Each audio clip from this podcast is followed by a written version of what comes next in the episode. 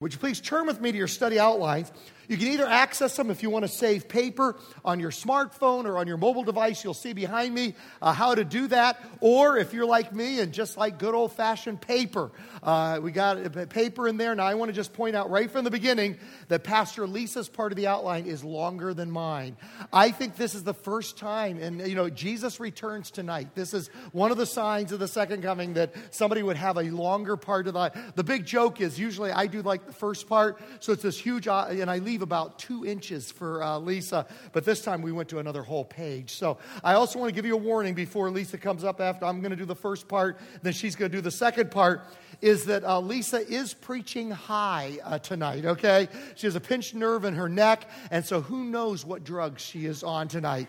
So just, I, I personally am really looking forward to listening to what Pastor Lisa says when she's high. That, that is gonna, there are gonna be some insights from the Word that have never been done before, new chapters of the Bible written. Who knows what heresy will be presented here uh, tonight. So we will find out uh, when she gets up here. But first, me, and we're doing a pivot here. Um, Paul, Dr. Paul Kaak was here last Sunday night. I heard it was awesome, just great, great stuff. And yet I'm so bummed because we had a glitch, technology glitch, and so I didn't get a copy to be able to hear it. But I just heard it was absolutely fantastic. And he's going to be back with us at other parts of this series as well. And he's a professor at Azusa Pacific. His expertise is in the area of how God views our week, our work. Uh, he at Azusa Pacific is the guy that does the integration between each subject matter and Christian Christian faith. So he's the guy that goes around to a chemistry professor and says, How do you look at chemistry from a biblical, godly viewpoint? And goes to a math professor.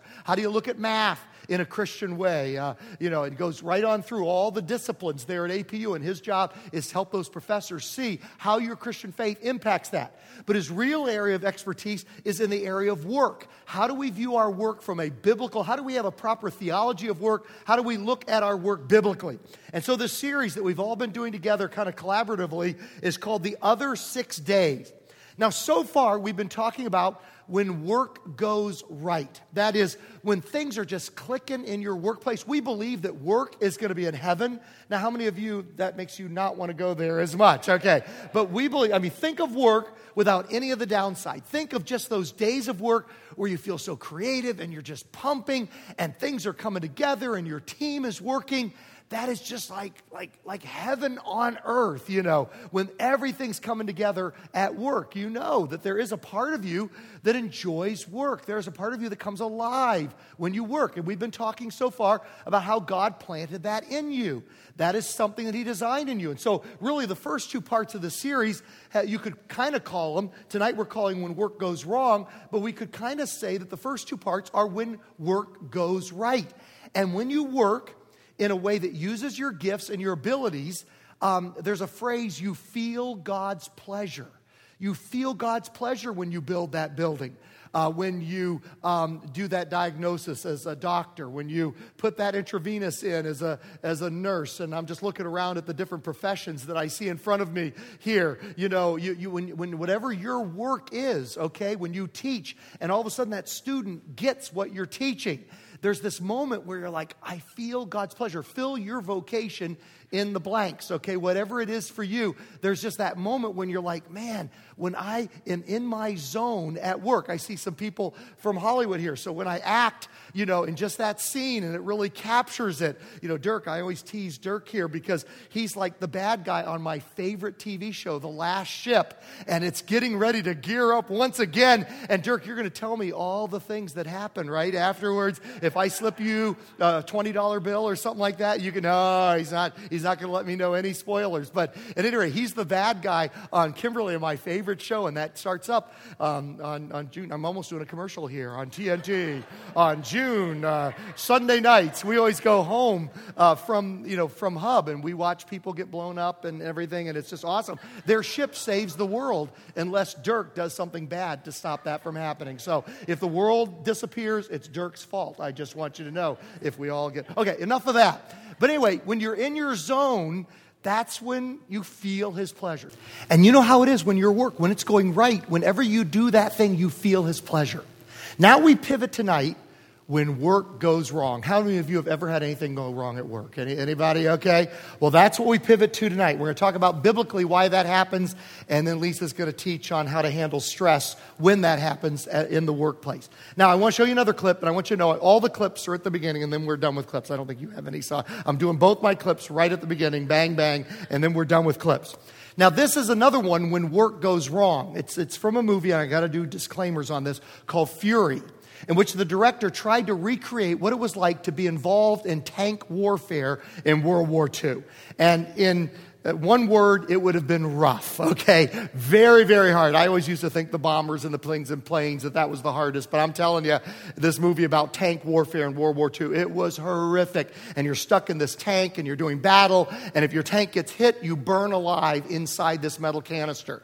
And so it is really, really stressful and really, really hard.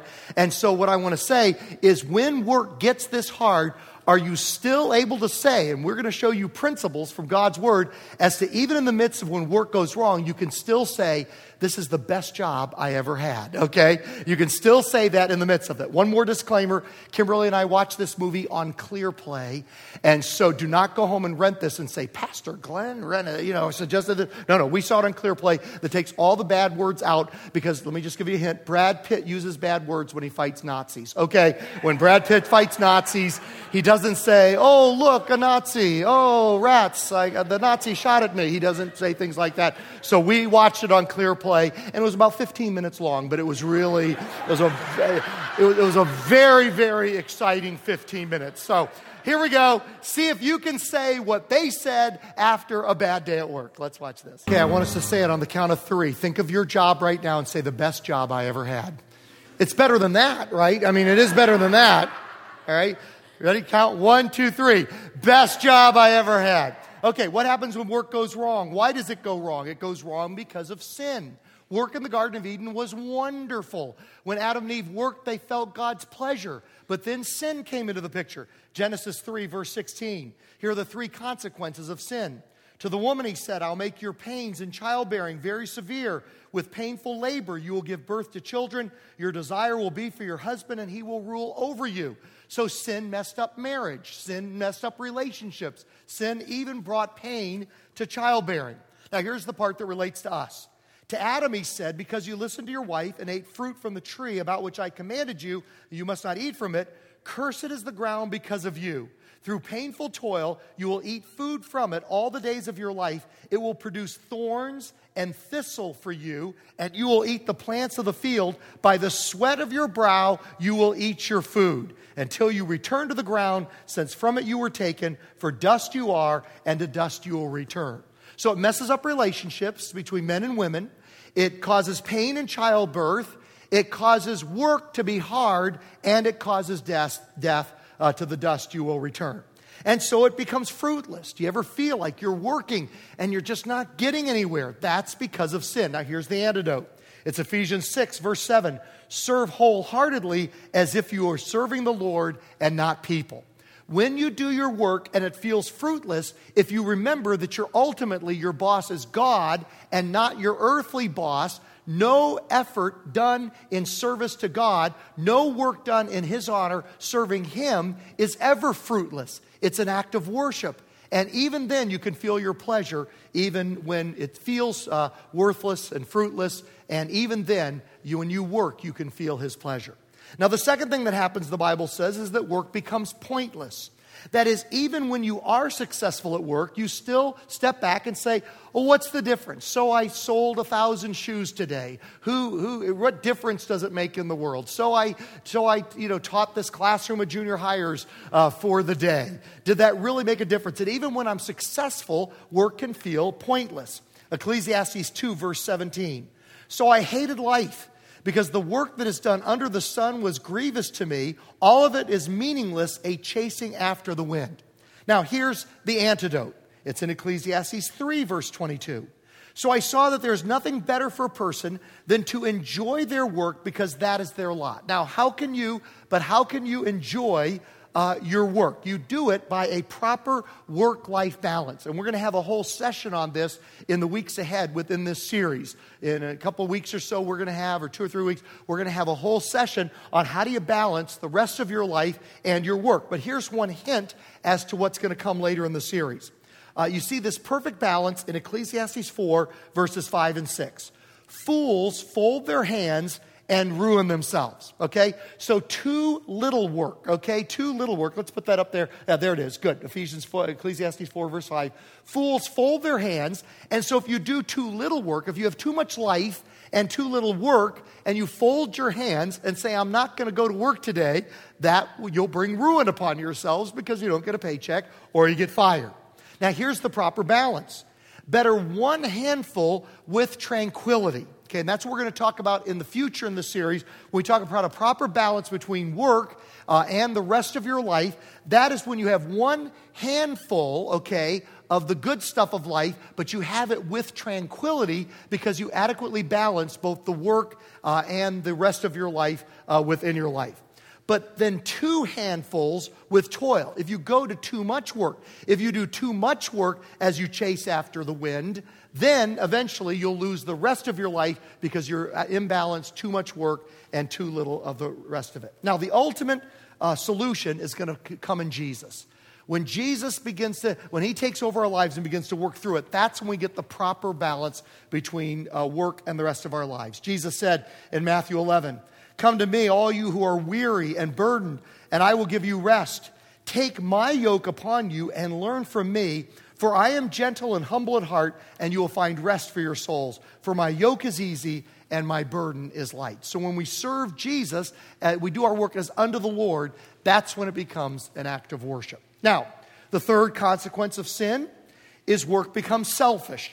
Uh, Genesis uh, chapter 11, verses 2 through 4 we see there's a technological breakthrough uh, that humanity has.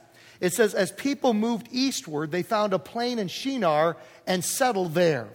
They said to each other, Come, let's make bricks and bake them thoroughly. Very interesting for those of you in the construction trade. Okay, how many of you are in some way within the construction trade? I know we got a bunch here. Okay, well, here they had a technological advance uh, I don't understand it thoroughly. You probably understand it way better than I do, where they could make bricks and bake them thoroughly, and then they used brick instead of stone and tar for mortar. And that enabled them to have higher buildings, to have multi story uh, buildings that they were building.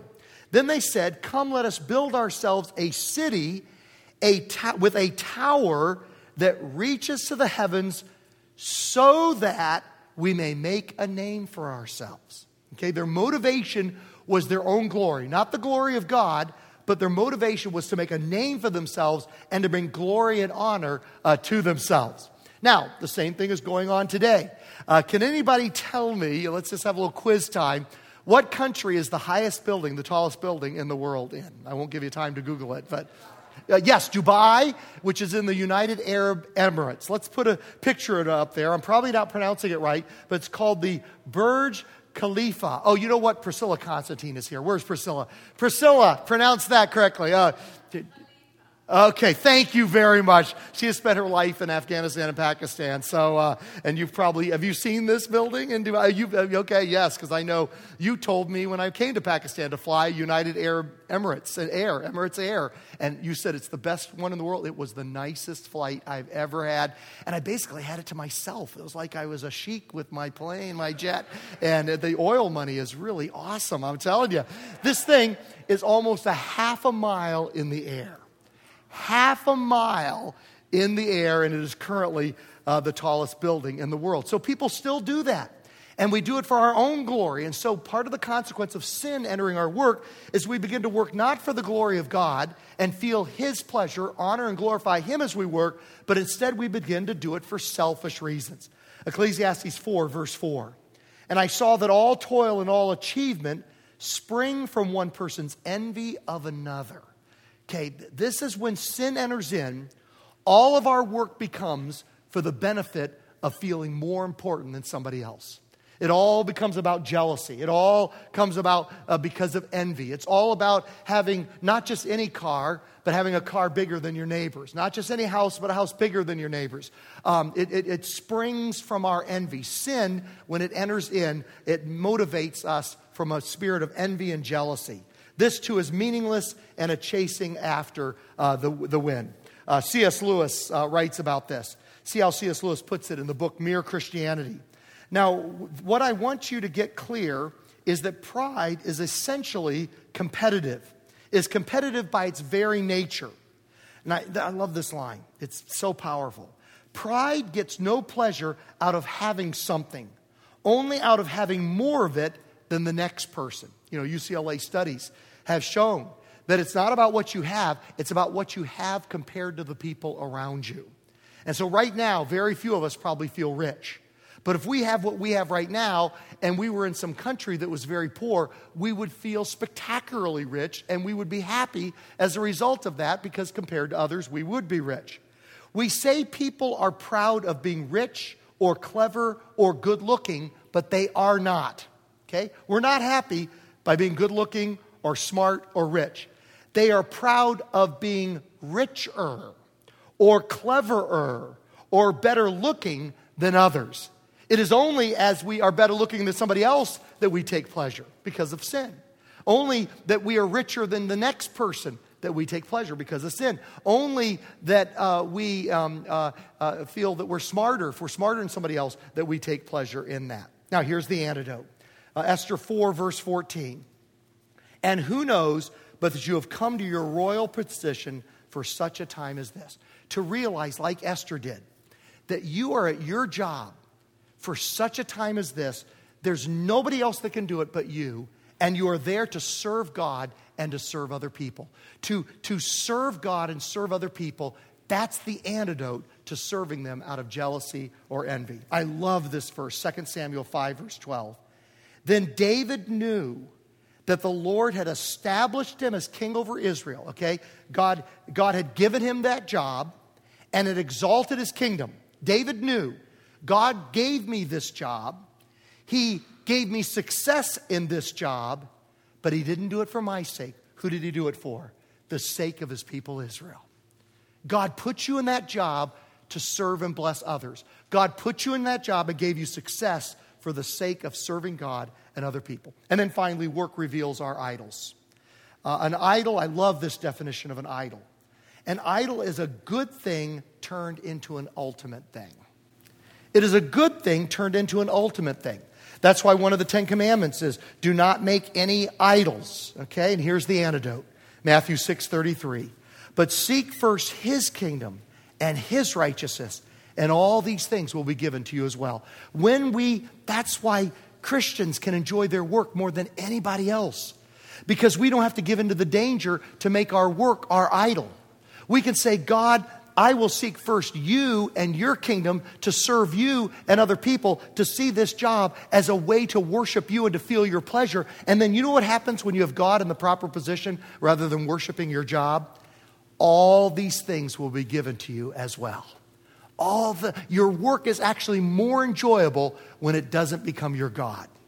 Work becomes non-enjoyable when we make it our God. But the advantage that Christ followers have is that we make God our God, and then our work falls into its proper positions. And then we can say, even when it goes wrong, best job I ever had. One more time on the count of three. One, two, three. Best job I ever had. Would you please give a warm welcome to Pastor Lisa on drugs Tony? Here he comes. Okay, go it.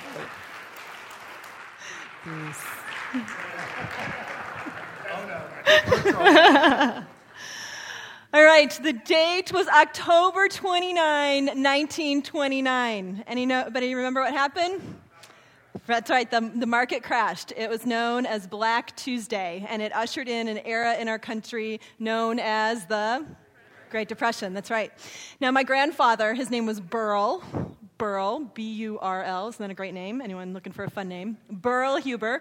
He um, was um, right around college age when that happened, and there was um, no money in the family to go to school. So he joined the ROTC program that helped put him through school. And after he graduated with an accounting degree from Michigan State University, um, we had hit the 1930s in our country. Um, employment had, unemployment had hit about 25% in our country. That means one out of four people were without a work. So look in the pew with the people that you're sitting with. If there's eight people in your pew, two of you had no jobs. There was no work. Um, international trade had plummeted 50%. I mean, our, the country, the world was just a mess financially. There was a lot of stress going on in the workplace. So, my grandpa uh, graduated from Michigan State University, and he heard that there was a job opening at Dow Chemical in Midland, which was um, where he was raised. Dow Chemical was a, a major corporation, and they were still um, hiring unbelievably.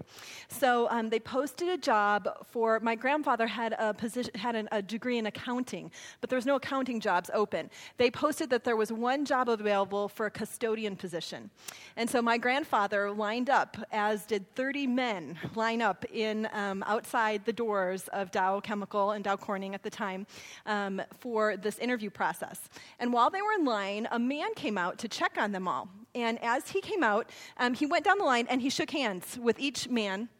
And uh, I'll print your a man, Priscilla. Each man, Mike, I'll shake your hand. Okay. He shook hands with each one of them. And at the end of the line, after he'd shook hands with all 30 men, he said, You can all go home now except Burl Huber. He has the job.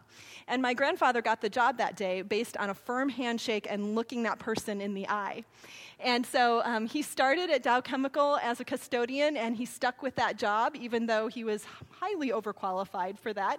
And um, he, he stuck with it. He did well, and uh, he earned, worked his way up. He soon became the accountant of Dow Chemical Corning, and he became their chief financial officer. And it all started during the Depression, um, getting a job that um, you know he was way overqualified for. But my grandfather was humble enough to say, "I'll take any work that is out there," and he stuck with it, and he worked worked his way up. So that's a story that I've grown up with in my family about how important a firm handshake is and looking people in the eye, um, but also about um, the humility of doing a job that God calls us to, whether that we feel like we're overqualified for it or not, um, that we stick around and, and put in that hard work. Um, but it also was a lesson that w- kind of went through our family about what to do in the midst of stressful times. Um, that you don't give up, that you don't um, let the situation overcome you, um, but you still hang in there in the midst of stressful times. And so, as we've begun this series on work and thinking about when work doesn't go right, I thought it'd be really good for us to spend a few minutes talking about stress.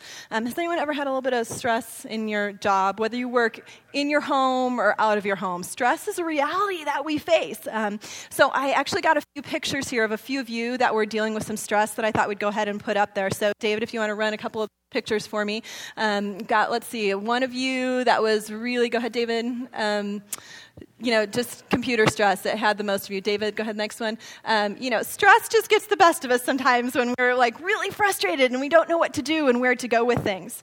Um, James tells us in 1, uh, James 1, 2 through 4, consider it pure joy, brothers and sisters, whenever you face trials of many kinds.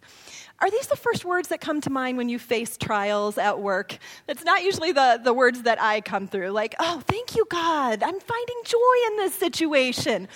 But James calls us to consider it pure joy. Why would James call us to that when we face trials? He says, because you know that the testing of your faith produces what? Perseverance. Okay, and what good is perseverance to us? Perseverance exercises those muscles that even when things don't go right, we hang in there. We stick through it. We go through the hard times, trusting that God has something good for us on the other side. He says, Let perseverance finish its work so that you may be mature and complete, not lacking in anything.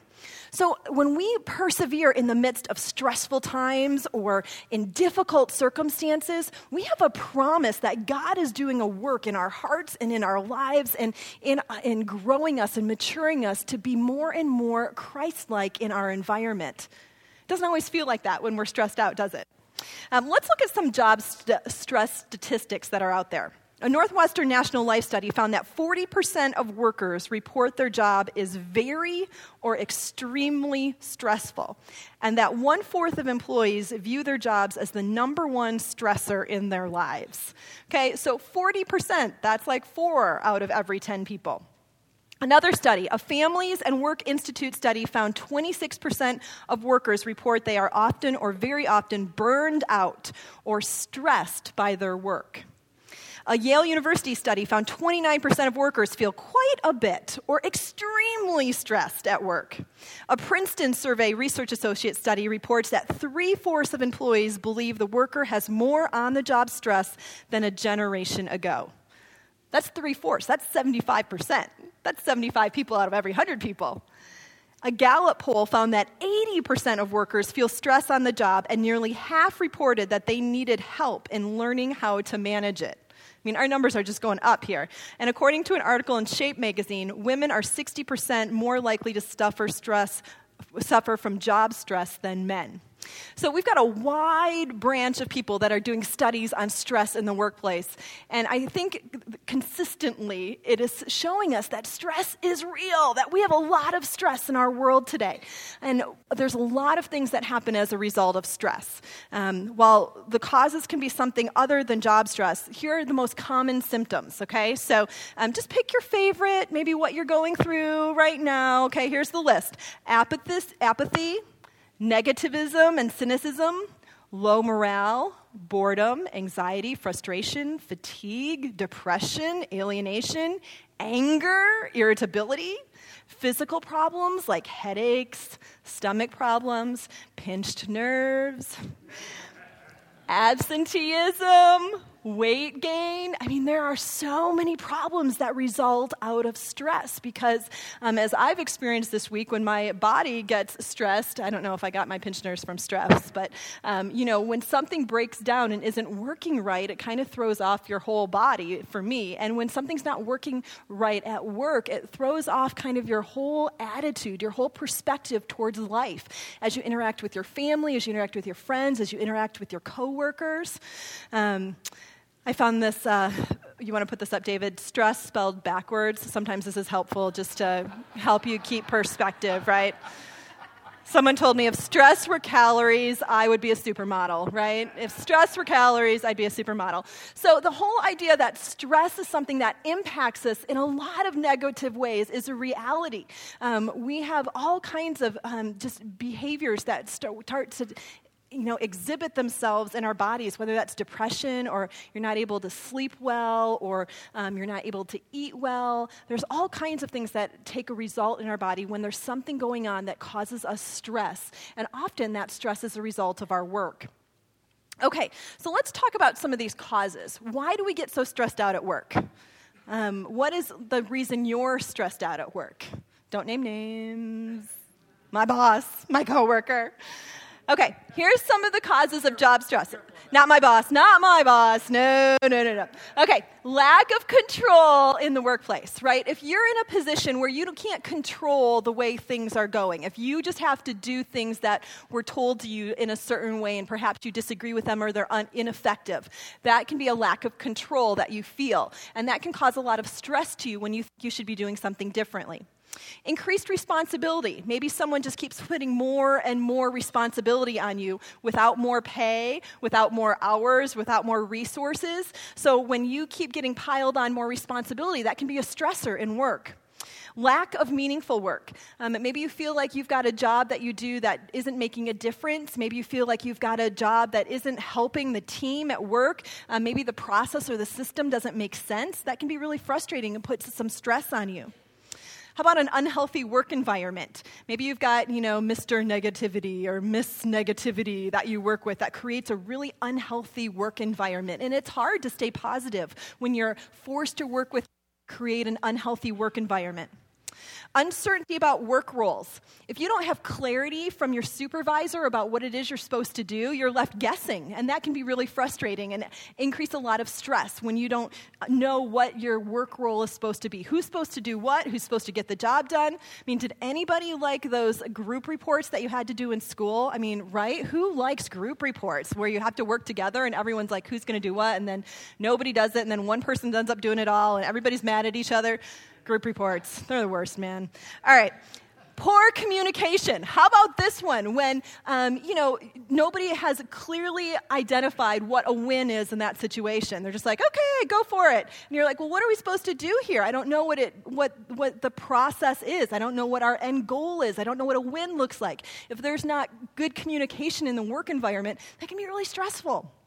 Lack of support at work, um, if you don't have the right equipment, the right tools, the right resources, and then poor working conditions. Um, if the environment in which you work is not um, a, a, place that feels safe or comfortable, that can be really stressful.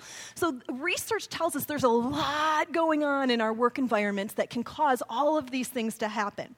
So, what do we do? How do we handle that as men and women who are followers of Jesus Christ? How do we handle stress differently than your coworkers who aren't followers of Christ? Um, well, I brought a resource for you today. You ready? Stress balls with happy faces on them. So I have these for everybody. So if you're at the back, if you want to pass the start the basket, there's two in the back and two in front. Grab one and then take them and pass them back. I have stress balls for you. So this will help you, okay? And as you get your stress ball, we're going to talk about some other really practical ways um, that you can work towards being a Christ follower who works to defeat stress in your life and in the workplace okay? The first thing I want you to keep in mind um, you can get your stress ball out and play with it. That's okay. I don't mind. I have kids, so I'm used to a lot of, you know, stuff going on at once. Okay, the first thing to do is to keep your job in perspective because jobs are disposable and people are not, right? You are not your job. Jobs are important. They create um, opportunity for us to have income and resource to support our families and the things that we want to do in life. But jobs come and go, and people do not. So you need to make sure that people remain your priority. If you are getting stressed out at work, um, you have to remember that you are not your job and that there are other jobs out there. If your job is something that is completely overstressing you and your family, then it is time to talk about other options. It's time to look at other options. Your job should not put so much stress on you that it comes between your relationships with your family, with your spouse, with your kids, with your friends. If you spend so much time working that you don't have friends, then it's time to think about a different strategy at work. Scripture tells us in 1 Thessalonians 4 10 through 12. In fact, you do love all of God's family throughout Macedonia, yet we urge you, brothers and sisters, to do so more and more and to make it your ambition to lead a quiet life. You should mind your own business and work with your hands, just as we told you to. This is Paul talking to the community. He says, so that your daily life may win the respect of outsiders and so that you will not be dependent on anybody. So, Paul is calling the Christian church, the community there in Thessalonica, he's saying it is important for you to work. You need to work with your hands, you need to earn a living, you need to do that so you're not dependent on other people, but you need to do it differently than the people that don't know Jesus. You need to do it in a way so that your daily life will earn respect from outsiders. That outsiders are always looking in. And so that as we work, it becomes about maintaining those relationships with people and not just about the task, not just about the job, so that the outsiders will look in and they will view you with respect. And as Paul is encouraging them to do that, he's doing that because he believes with all his heart that all that we do is, a, is an opportunity to win people to Jesus. And so, even our work in unhealthy environments, when we keep the people as our priority and our focus, can become an opportunity for us to be a light about Christ. Even if we can't talk about Jesus in our workplace, even if we're pro- prohibited from doing that, nothing can change when our actions through kindness and respect and integrity integrity um, speak volumes to people about who we are as a follower of Jesus Christ. Okay, number two, don't let bad behavior be an excuse for your own life. Live with integrity. So it's pretty easy if you're in a gossip office situation to just kind of join on in and did you hear? Did you know? Oh my gosh, can you believe it? Right? It is so easy to join that because it's really tempting to um, join in on, on inappropriate behavior or um, to, you know, join in against talking um, negatively about your supervisor or about the task that was assigned to you. Um, but when we do that, again, our witness becomes compromised. First Chronicles 29 17 says, I know, my God, that you test the heart and you are pleased with what? Integrity. What's integrity? What does that mean? Integrity means being honest. What else does it mean? Doing the right thing when no one's watching, right? It means you don't pocket the stapler and take it home with you, right? It means when no one is looking, you are still a man or woman who follows the teachings of Jesus. It means that we live as a light in a dark world, even in a dark marketplace or a dark work environment, that we live with integrity and that God sees that. God honors that. God will give you the strength to endure a situation um, when you live with integrity. Okay, and then let's look at the third one, and I think this is the most important one. Um, pray about your job. Okay, so this really only is true if you are a follower of Jesus. If you have not yielded your life to Christ or you're kind of checking out the claims of Christianity, this isn't for you. But if you claim that you are a follower of Jesus, this can make a significant difference in impacting the stress in your work environment. Because we are called to pray, to trust that when we communicate with God, God hears us and God works through the power of the prayers of his people. 1 Thessalonians 5 16 through 18 says, Rejoice always and pray what? Continually. Give thanks in all circumstances, for this is God's will for you in Christ Jesus. Okay, so when I'm talking about praying about your job, I'm not talking about like when you park in the parking garage or um, if you work at home, if you pull up in the garage and you've got a car full of groceries that you got to unload, that you're like, God, help me through today, man. Help me, just help me, God, help me, God. And that's your prayer.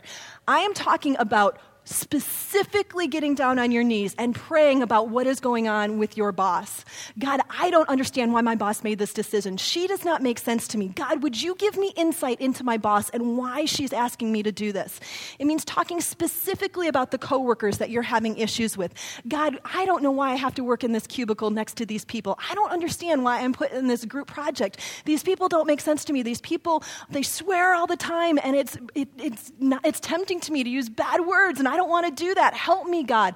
It means getting really specific with God about what your work environment is and about how you are feeling challenged as a man or woman of God.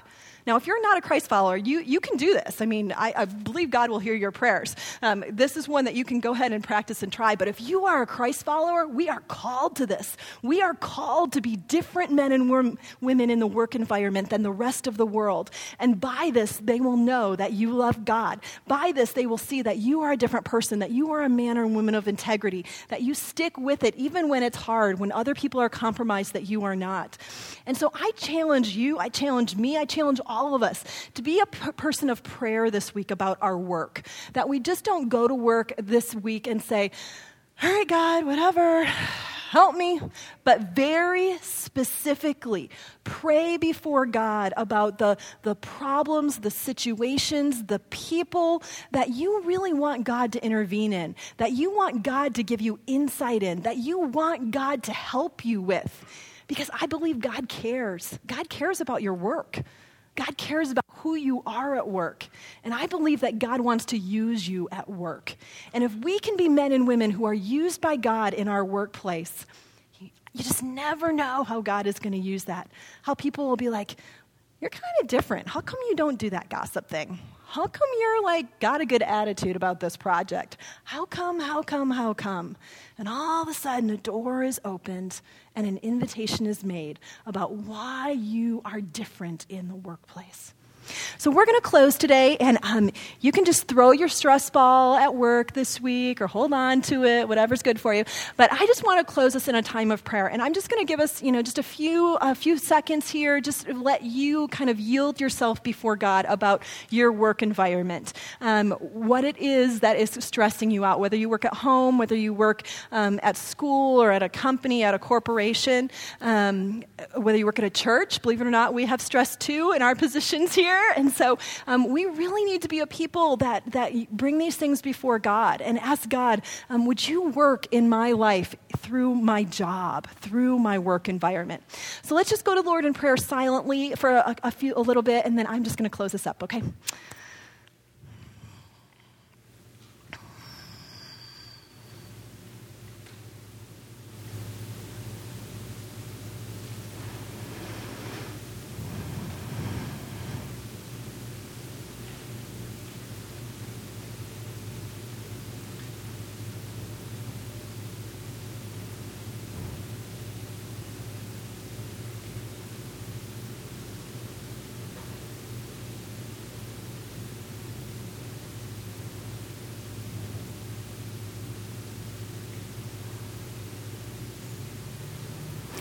God, I am very grateful for this room of people here tonight. I thank you for the ways that you have gifted them. I thank you for the many professions that we represent in a group this big, Lord. And God, I, it is kind of thrilling to think that we have Christians in so many different avenues of work in our world. And God, as, um, as grateful as we are for the jobs that you allow us to have, um, I know that there's got to be just huge amounts of stress in this room right now. Statistically, there's just a huge amount of stress in this room from our work, Lord. And Jesus, we just want to take some time tonight to just yield that to you and, and say, God, um, we are grateful that you know us so well. We are grateful that you know what stresses us out. And God, I thank you that you are bigger than the situations that we face at work. I thank you, God, that you um, want us to live as um, your light and your truth and your salt in our different work environments. And so, Jesus, I just pray for each person here. I pray, Lord, that they would be able to live as men and women of integrity this week, Lord, that in their workplace you would give them an extra measure of grace and perseverance and wisdom and discernment, Lord, um, so that they can represent you well.